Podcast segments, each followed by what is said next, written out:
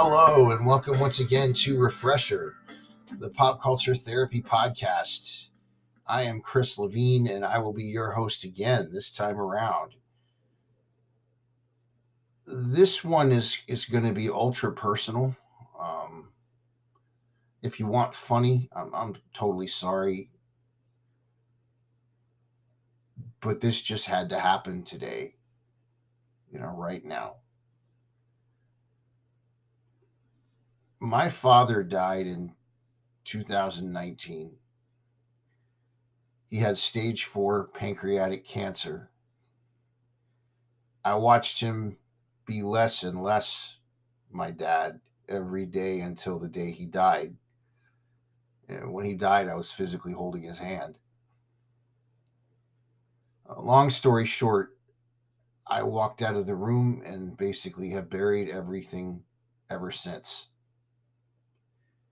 The pandemic was a great distraction, along with everything else life threw at me along the way, good and bad.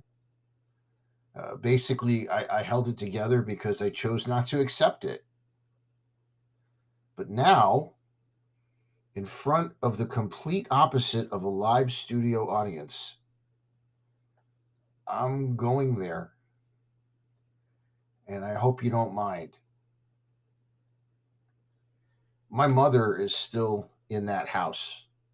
She and I have a rough relationship. From as long as I remember, my mother made it very clear that she never wanted kids. And that's why, even though my father wanted more kids, I'm an only child. She's not a bad person.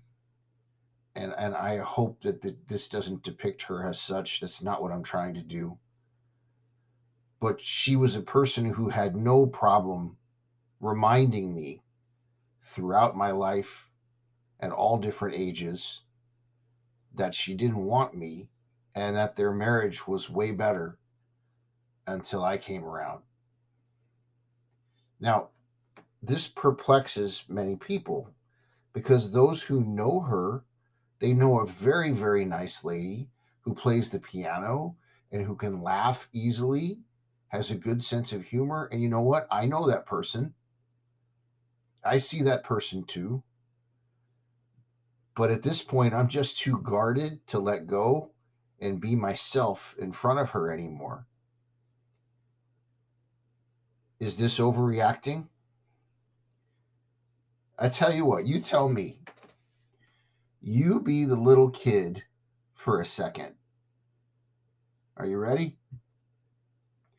I remember one time my mother sent me to the store on my bike to get canned tomatoes.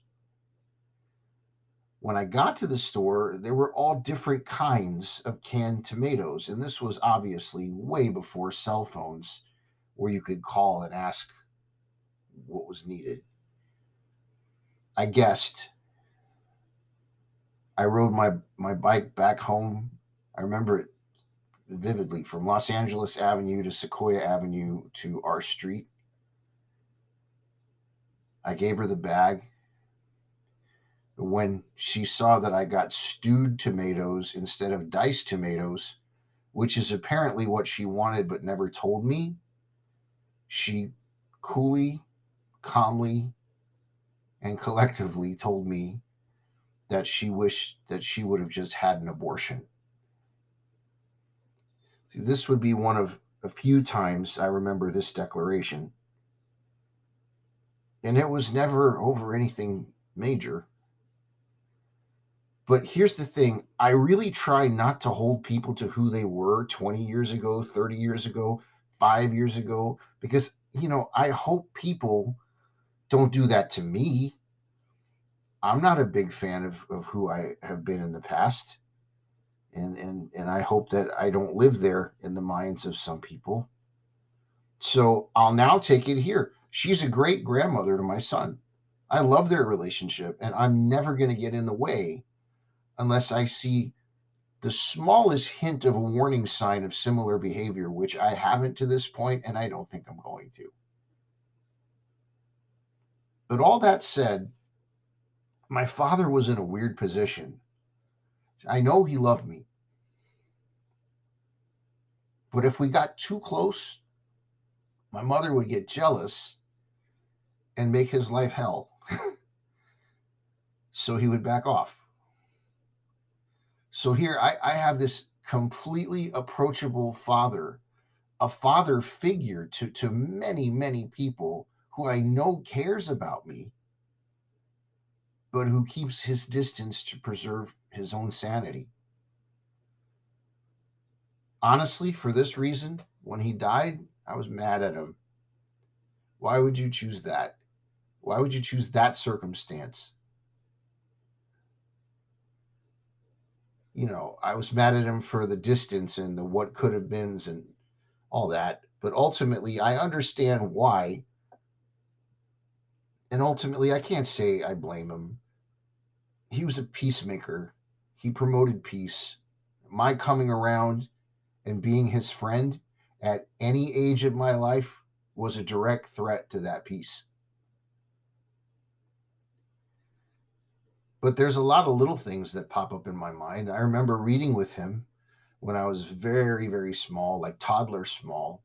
He would hold me and would read and read and read out loud. And, you know, until one day he stopped for some reason and I picked up where he left off in the book.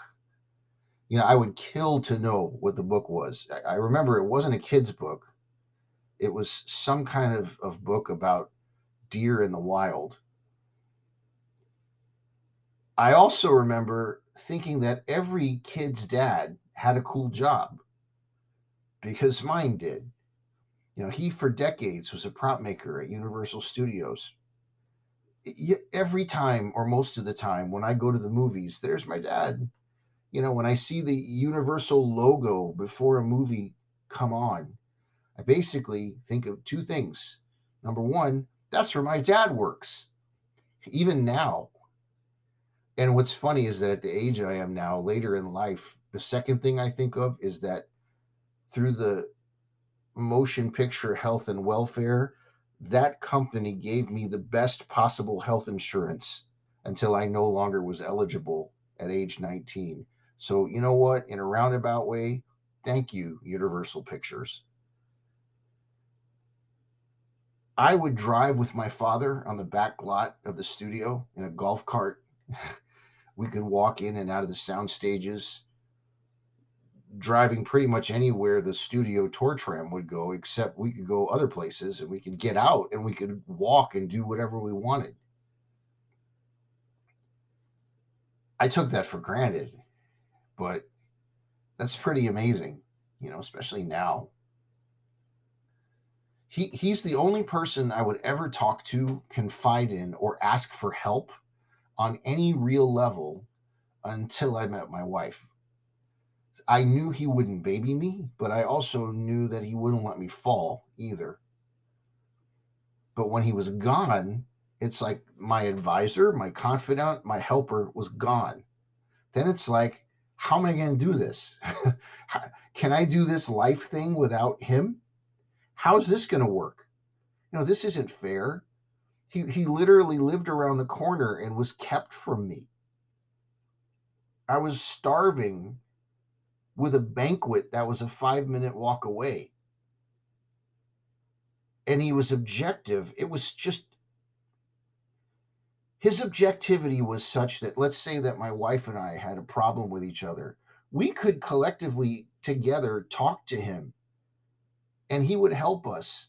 And almost always he would make it totally clear that he sided with her because they both usually were right and I usually was wrong. He didn't have one of these complexes like, oh, my kid, right or wrong. He didn't have that. But at the same time, he was really protective. I remember being like maybe seven years old, maybe younger. Uh, we lived in a mobile home in California and there were two big kids that were bullying me around the corner from where we lived. There was a little park area. God knows how my father knew that I was out there on my bike because I was just, it was the time in history where you could get on your bike and ride around as a little kid. But there he was. He showed up. I remember vividly, he got in their faces and mercilessly cursed at them. And when the two started to run off, he physically ran after them. He was crazily multi-dimensional that way. As an older man in Texas, one time he was sitting on his stairs, which right next to his dining room, when he could hear someone trying to break in through a window. They broke the glass. God's honest truth. This is what happened. He calmly said to them, and I quote, Keep coming in.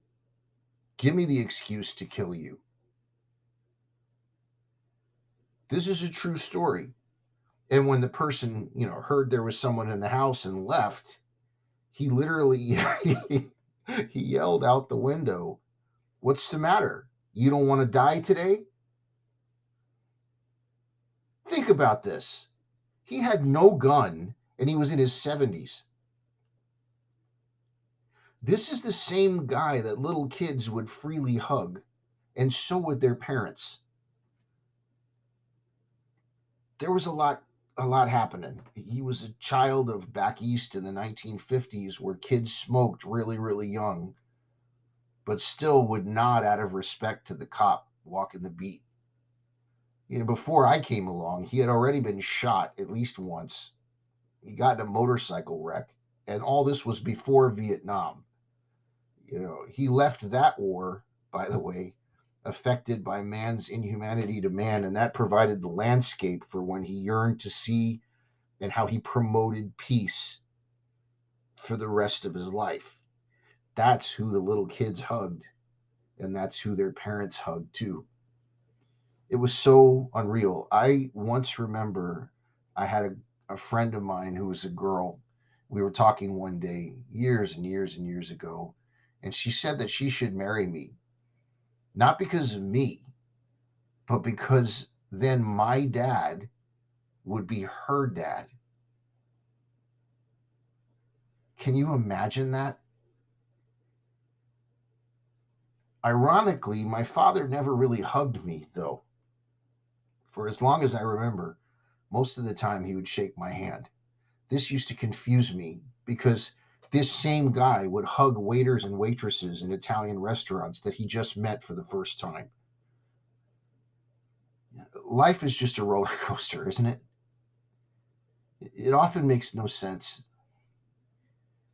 I I have made it a point to tell my son I love you as a goal every day so far for his entire life.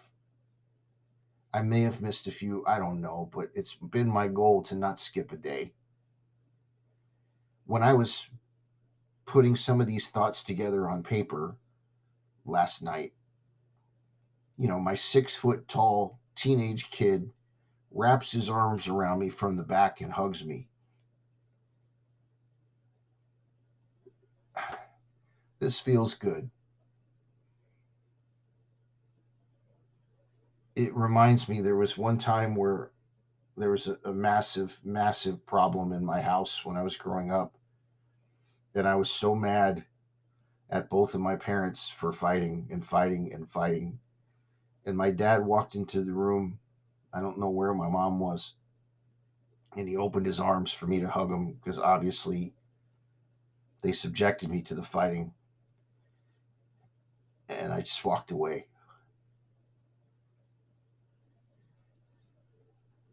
I, I lived that down for the rest of my life. I should have I should have I should have hugged him. It scares me. You know, I now am someone's father. Dude, I am someone's father. Will he grow up and only remember or focus on my mistakes? You know, if he adopts my self esteem issues as an adult, will he blame me later?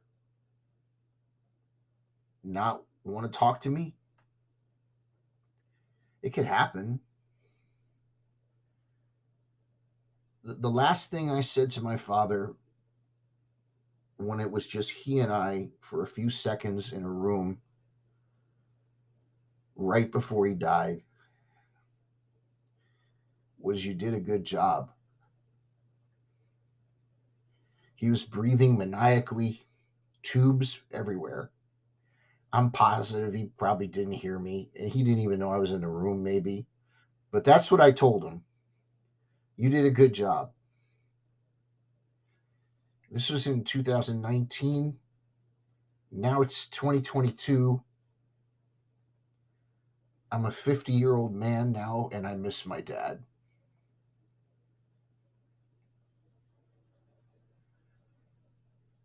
I didn't want to let go of his hand when he died because the finality of letting go was too literal. It was too much. It's it's life's irony. He held my hand as a little boy and as he died I held his hand as a man. You know it's it's possible that this very second, right here, talking to you, I'm beginning to finally let go. That's why I did this. It's at least a start. Though, in the truest sense, the plainest sense, in the broadest sense, I don't think I will ever let go. How could I? We have once again arrived at the time on Refresher when we present you with a Spotify playlist to shadow our overall theme. We have for you this time around an Experience is the Father of Wisdom playlist. You can find it really easily on Spotify. Just type in Refresher Podcast dash Experience is the Father of Wisdom. Track number one, Sweetness Follows by REM. Number two, Mockingbirds by Grant Lee Buffalo. Number three, The Drugs Don't Work by The Verve. You know, when I originally heard that song, I thought of it totally differently. But when you're with somebody who's terminal and they're taking 15 different pills and chemotherapy is just making them more sick, that song means something different. Number four is Nothing Lasts Forever by Echo and the Bunnymen. Number five is Teardrop by Massive Attack. Number six is Since You're Gone by The Cars.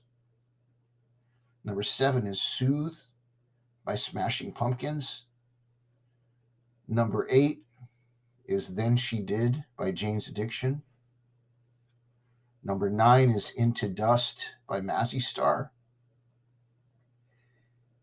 And number 10 is I Want to Hold Your Hand, the version by Sparks. That is our new playlist. Again, you can find this playlist really easily on Spotify. Just type in refresher podcast dash experience is the father of wisdom. I'm going to wrap it up here, guys. Until next time, this is Chris Levine for Refresher the Pop Culture Therapy Podcast. Everyone, please take care and do yourself a favor and remember that there's a big difference between worry and concern. Thank you so much for listening. We'll see you next time.